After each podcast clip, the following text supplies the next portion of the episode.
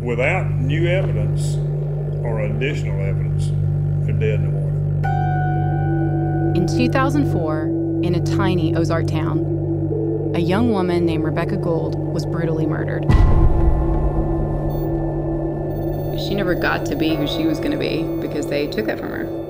I seen her, you know, the other day when she come down, you know, that, that she's supposed to be heading to Melbourne. That's the last that I heard anything from her. Nearly 15 years later, her killer is still on the loose. Potential suspects work everywhere, so we could have already talked to the killer. It's just really surreal that they're is. out and walking around. You know, Like I like don't mention so much because I'm being recorded because I'm like scared. People just seem to die around her. I haven't slept in about three days.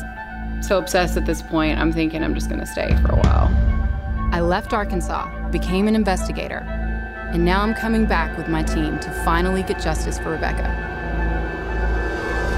There's two guys out there. Ready? Yep. Take a deep breath, dude. It's a small town, and I know someone has a secret that will break this case wide open. Why are they all keeping so quiet? Not everybody wants to talk or wants this case solved. I mean, literally, we're back to the, where we were the day that they found her body. I'm not stopping until someone starts talking. In my heart, in my opinion, I always thought it had he knew something more than what he was saying, or he had done it. and we finally find out who killed Rebecca Gould. I'm Katherine Townsend, and this is Helen Gone.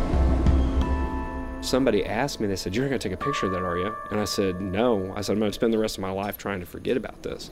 Coming this October from School of Humans and How Stuff Works.